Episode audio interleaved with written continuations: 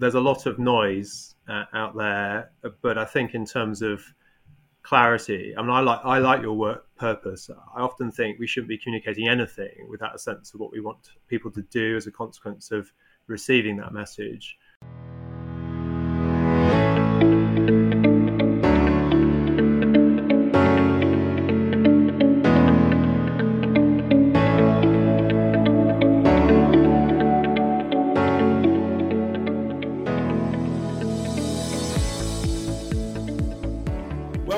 Another episode of Communicating Purpose. I'm John Higginson, and I believe that when you concentrate on your purpose, why you do what you do rather than what you do, then you'll be far more passionate about it and your audience will be far more switched on and engaged. I call this the power of purpose. This week, I'm joined by Mark Funnell, Communications and Campaign Director at the National Trust.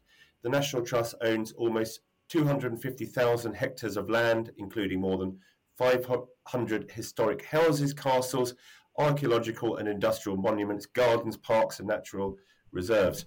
The National Trust also operates internal campaigns around nature and wildlife heritage and landscapes. Before joining the National Trust, Mark worked at DEFRA, the Forestry Commission, and the Environment Agency. Mark, thanks so much for joining me. Very welcome, John. Nice to be here. So, before we talk about the National Trust, I thought it'd be really good to just ask you about your career. Uh, how did you get to where you are today? Hmm. Well, quite a sort of tortuous journey in, in one sense, in that um, I came very solidly from the world of public sector and government communications, if you like. So, uh, after five years of magazine publishing, I started out uh, doing more editorial work actually at the Environment Agency way back in the year 2000.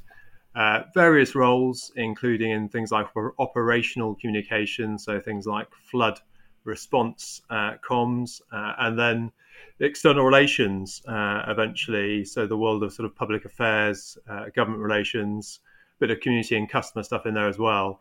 And then moved off to the Forestry Commission, which was at the time going through the process of breaking itself into bits uh, because of devolution. Um, so no longer a cross-border entity, and that was a very interesting time as well because that was just after the big forest sell-off debacle. You'll remember yes. uh, when uh, there was a big U-turn from the government on proposals to sell off the public forest estate. Uh, so quite a kind of turbulent political time. And then into into DEFRA, uh, did a stint uh, briefly as director of comms for, for maternity leave. Did a, a, range of roles, including looking after communications for all the kind of arm's length bodies of DEFRA. So Environment Agency, Natural England, uh, which was really interesting uh, Forestry Commission and various others. So, so quite a, a kind of environmental and naturey background, uh, and I guess that's the the thing that uh, finally uh, really linked across to the current role, where the National Trust is looking very much more to what it can do on climate and, and nature right now. Yeah. Well, I remember that uh, U-turn very well. It was, it was, I think, one of the first U-turns of David Cameron's uh, government. I was a political editor of a national newspaper, Metro, at the time, uh, and it seemed like it was kind of the end of the world for the government at that. People were almost saying, "How can they even? Uh, uh how can they ever come back from this?" Uh, uh, and, and, here we are today. Um, and there's been yet another U-turn from yet another Conservative prime minister, and yet again, it feels like the end of the world.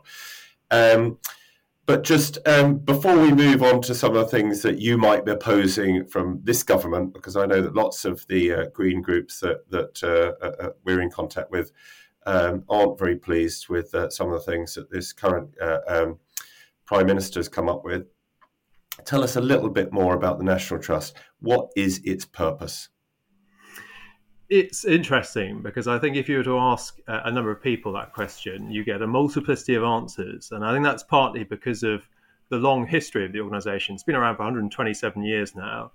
And actually, when it was started, it was started by some very uh, powerful campaigners. Octavia Hill, um, she was uh, foremost amongst them. She believed uh, very strongly in uh, everyone being able to have access to green space and beautiful places and that was obviously in the backdrop of the Industrial Revolution at the back of the, the 19th century. Um, so, so we came from a campaigning place uh, in point of origin. And I think because uh, probably a lot of people would associate the National Trust with lovely old houses and, and maybe a scone and a cup of tea. Uh, that, that was obviously a big part of what the trust was doing in the in the sort of mid part of the 20th century, as all these um, houses uh, that were very difficult to run, very expensive, were able to be uh, taken over by the trust and taken on for for posterity, if you like, in perpetuity for the nation. Um, and that, I think, became very much one of the defining characteristics then of the 20th century and our identity. Um, there is actually a sort of legal bit, which sounds a bit dull, but it's really interesting uh, from the point of view of a couple of things happening right now. It's 1907, the act that originally uh, underpinned the National Trust. And I'm just going to read you a little section from it. Um, it talks about the Trust's um, founding principles being about the purpose of promoting the preservation for the benefit of the nation, lands of beauty or historic interest, and preservation of their natural aspect features and animal and plant life. So, all the way back then, those incredibly far sighted, uh, both architects, legal architects, and founders of the trust were thinking it's really important we're clear that we're here to promote the importance of these things, not just those things being important in of themselves. So, your point about purpose at the top of the mm-hmm. podcast, I think, is is key to the National Trust and its identity. Uh, and we often come back to that uh, that underpinning because when times are, are, are a bit stormy, actually it serves us incredibly well through those periods. Yeah, well, that's what I wanted to come to actually. Some of those kind of uh, stormy times, because um, you'll know that uh, uh, Caroline Sigley, who works for you, is a is, is a great friend of uh, mine and my wife's Clodagh's, and um, you are at the centre of lots of big big storms. I think because you know a very diverse uh, range of members you have, each of them feels that they know what the uh, National Trust stands for, and and you've probably got to navigate quite a lot there. And and uh, and so, how do you do that? Uh, one one recent example that I can think uh, in, in, my mind of one of the storms you had is when you kind of opened up the uh, all of National Trust land to the to the public uh, when it was locked down, and uh, and that seemed like a great idea. But I'm sure some of your members thought, well, why am I paying for my membership if everyone gets to gets to go around it? Tell us about how you um, managed to neg- negotiate some of those storms that you're in. Yeah, and that was uh, a really extraordinary time, wasn't it? Because obviously, uh, people craved uh, access to to nature and to beautiful places. So, you're right. We made a made a judgment call on that to say actually it's, it's more important uh, that those places are are open and available to people to get to uh, than anything else. I mean, this we're talking about free to access places here. So the houses they were all shut at that time. You know, obviously because of the the, the COVID uh, restrictions in place uh, around social distancing, etc. So so it was a very conscious decision because it, we felt that's what the nation needed most. Uh, and actually, what we saw brilliantly through that time was a whole bunch of people come and access those places who have never done so before. You know, we saw more diversity of all kinds actually through that period of uh, a visitor. Um, with, with, a range of experiences, but very largely a very positive experience, um, and it's something that we're trying to to obviously use the the kind of momentum of now. Um, there were a small number of people that I think felt uh, actually, you know, d- don't uh, over overwhelm our beautiful countryside and beautiful places uh, with, with, great numbers of people if they're not going to look after it, which of course is something we, we would we would be very wary of and, and you know concerned about ourselves. Um, and, actually, I think one of the learning points from all of that is, you know, don't assume that people coming to those places the first time are going to know you know how they tend to operate, what the sort of orthodoxies of those places are in terms of things like the countryside code and things like the the kind of I suppose the, the, the norms of keeping dogs on leads around cattle, that sort of stuff that I think an awful lot of people do know about. So I think there's a there's a big kind of challenge for us there um, in terms of how we how we uh, help people understand um, what uh, being in the countryside involves, being respectful, if you like, to to what's there. Yeah, well, that well that sounds great, and I'm sure lots of kind of people that might be from a kind of urban environment that that, that hadn't been out to the, uh, uh, to your estate before got to see them, and that's and that's really exciting for them. Uh, and I just know from my own experience, even small local parks that, that that might might have been near all of us that we might not have visited, we kind of visit for the first time and see people there practically blinking out of their houses during lockdown as we kind of took our daily walk. Um, and uh, I think that was quite a positive thing to come out of uh, that that um, largely negative uh, lockdown experience. So, tell us a little bit more about your recent Green Not Grey campaign. What's that about? Yeah, you you would have seen, obviously, I think all of your listeners as well, uh, that there's been quite a lot of the media in the last couple of weeks about about I suppose several areas in particular of concern for us, National Trust, and, and other environmental NGOs as well. I think the first of those is um, the, the, the government is is looking to uh, basically take all of the EU legislation that came across uh, when we left the EU, uh, which currently you know sits sits on on the books, uh, and currently we we are subject to, is going to look to, in effect, do away with all of that come the end of next year. So December 2023, you know, it all goes, um, come, come what may, actually, uh, and with no credible plans to uh, put in place uh, alternative arrangements as far as we have seen so far. Now, just to spell it out, we are talking about things like protections to nature here. We're talking about protections to the environment. We're talking about fundamental uh, protections that, in effect, mean the places that, that you and I and, and your listeners care about uh, are are actually uh, not uh, subject to uh, un, of trammeled uh, planning or infrastructure growth or irresponsible, reckless behaviour from industry or, or, or anyone else actually. So th- those protections will go. The government hasn't said anything about how it intends to replace them between now and then. So that's obviously a, a, big, serious area of concern in its own right. There are two further ones, however. One is all the brilliant work that's been done over four or five years now with uh, the farming industry to come up with a new payment scheme that would be better than what was there under uh, the old Common Agricultural Policy, you remember when we were in the EU, which would basically be about encouraging, incentivizes farmers to look after uh, public goods, so-called public goods. So that's everything from the soils uh, that their farming depends on to to water quality, you know, the river watercourses around their farms, through to, to the air and what they emit in terms of pollutants to the air, to incentivize them to look after those natural resources more. Now, there's very, very strong indications, initially, certainly a couple of weeks ago, that the government was looking to row right back on that stuff. All the meetings on ELMS, as it's called, went from people's diaries. Uh, and there was lots and lots of uh, very, very credible information coming through, uh, you know, respectable journalists in the, in the department to say actually that this stuff's at risk. And the third area is these new investment zones, which I suppose this goes to the heart of the of the of the kind of green versus grey debate. Investment zones that the government are, now taking expressions of interest from from local authorities. So, you know, if you're a local authority and you think you want to be able to really put your foot to the floor and boost development of, of, of, any kind. Really, it could be new housing in green belts. It could be uh, you know big big kind of uh, industrial parks.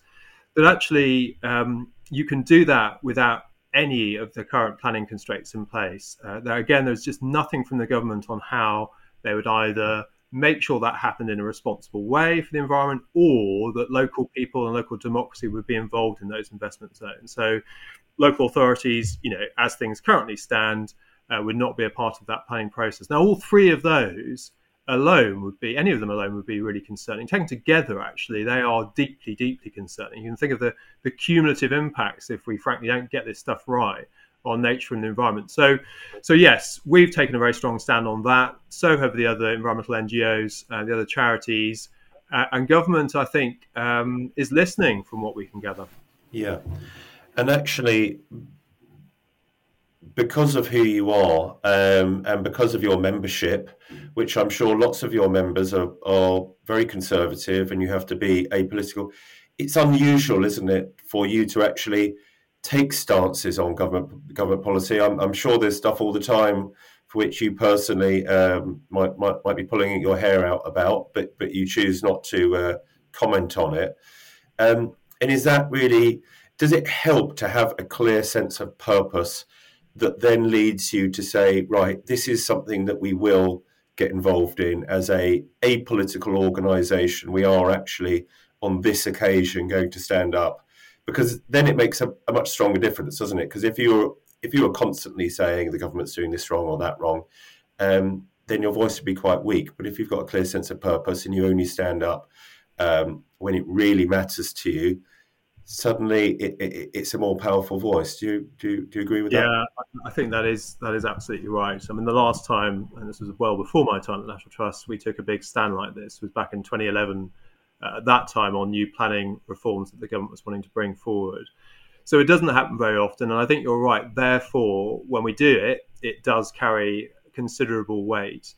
Um, we don't do it lightly, and actually, we had a very, you can imagine, a big soul-searching internal conversation about well, what are our red lines here? You know, we and we made those clear uh, four or five days ago when we did a, a big article with the Sunday Times.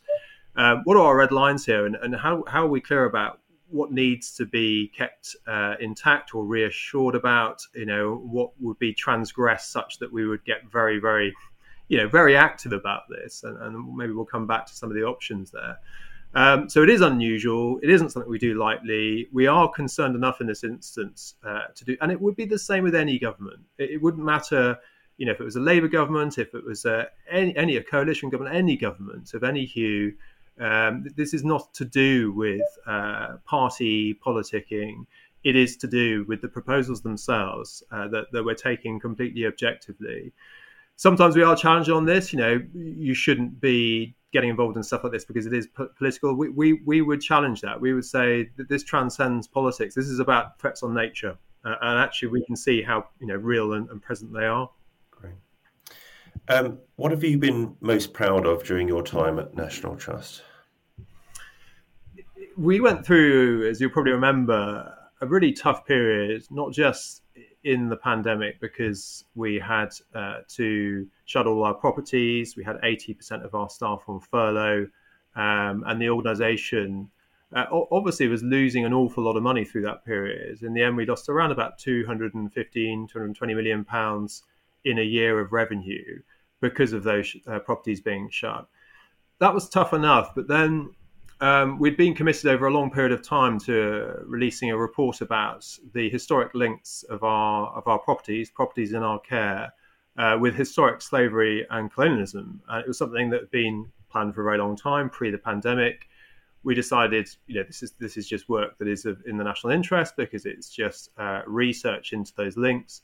And so we released a report, and you may then remember just how um, incendiary, frankly, that was in terms of uh, some people's views of that. We had a huge amount of criticism from certain parts of the media, from certain uh, politicians, who I think took it as an affront against um, British history and, and how great, um, you know, and and frankly positive many aspects of British history are, which of course was not at all its intent. It was about just revealing an aspect of history and, and shining a light on it and just being objective about that.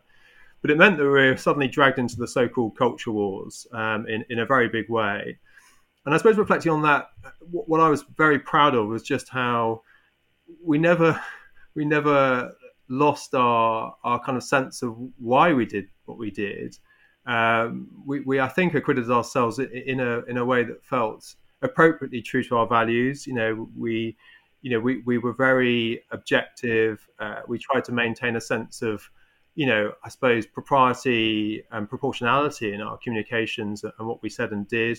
Uh, we then responded to the Charity Commission looking into this uh, in a very positive way again about how it is part of our role to do this and that actually some aspects of history are challenging, are difficult, but then we shouldn't shy away from them.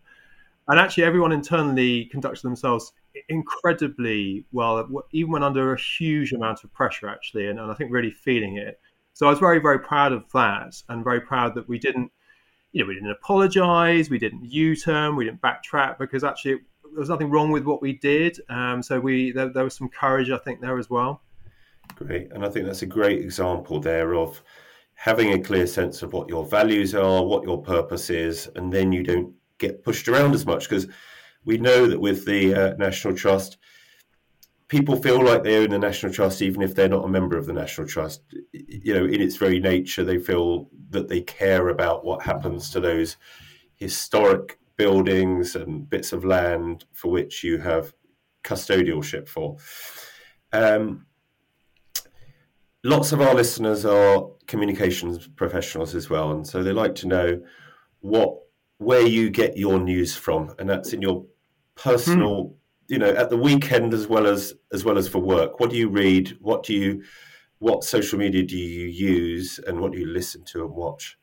Yeah, I mean, I've, I've, become a complete podcast junkie. I don't know. I don't live in North London, by the way. If you're thinking about recent allusions to podcasts, so um, two, two, podcasts that I'm completely addicted to are The Rest Is Politics and The News Agents, uh, which I think are both just brilliant at kind of you know bringing you into uh, aspects of, of, the big stories uh, in a really thoughtful uh, and quite um, uh, analytical way, but with great personalities uh, involved as well. I mean, Rory Stewart, um, Alastair Campbell, Emily Maitlis, Jon Sopel. These are all really interesting people in their own rights.